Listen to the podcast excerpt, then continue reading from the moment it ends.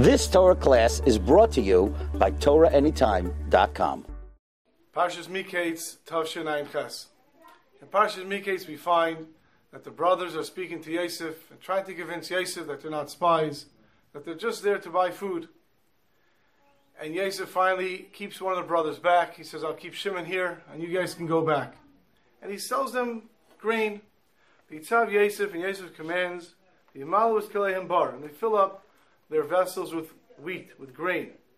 And then he says, Ulahashav Kaspeim Ish Sakai, and give back each person's money into their bag. Indeed, the brothers start to travel back, and all of a sudden they realize, V'yemer Alachiv Hushav Kaspi. And the brothers start looking at the bag and they realize that their money was given back to them. And now they realize they're in trouble. What's going to be? What's he accusing us now? And they come back to, to their father, and the father is not very happy with the situation. Why is it that Yosef put money in the bag?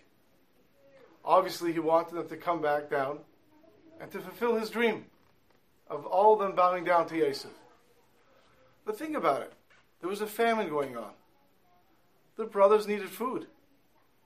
Wouldn't that be a guarantee that the brothers would come back down? After all, everyone needed food. And even if we would say for some reason they had a lot of food, what about their brother Shimon? They're going to come back to get Shimon. Why did Yosef feel in order to get the brothers back, he has to put money in their bag? Interesting, the Brisker Rov explains that Yosef figured the brothers were Bali B'tachin, and they'll have food, and it wasn't a good experience to go down to Mitzrayim, and somehow they'll be B'tachin, they'll have food. They did enough Ishtadis to go down to Mitzrayim once, that's enough to get their food. They don't have to go down a second time. Their brother Shimon, the same thing. It's dangerous for us to go down. Yosef already took one of us. Who knows what he'll do? Because Baruch Hu wants Shimon to be free, he'll be free. And therefore, Yosef was concerned that perhaps the brothers wouldn't come down. Yosef had to make sure the brothers come down, and Yosef had a surefire plan that they'll come down. And that was, I will give them their money back. The brothers will realize that they have money that does not belong to them.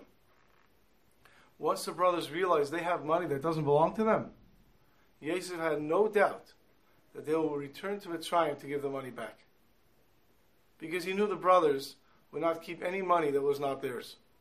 Indeed, later in the Psukim, we find that when Yaakov eventually agrees and sends them and allows them to go down, Torah tells us what he sent down. The chesedhubiatchem and take double amount of money in your hand. Pishnaim kirishain. And the reason is to pay back Yosef for the money that he put into their bags. Why was Yosef so sure that they would be so honest? Because as we spoke about at length last week, Yosef was there when he saw his father go back for the Pach Shemen.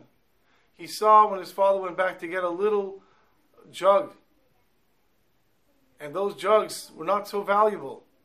But Yaakov went back because Yaakov understood that whatever Kadosh Baruch Hu gives him is his honestly, and it's his for a reason, for a tafkid. And that's the lesson he taught his children.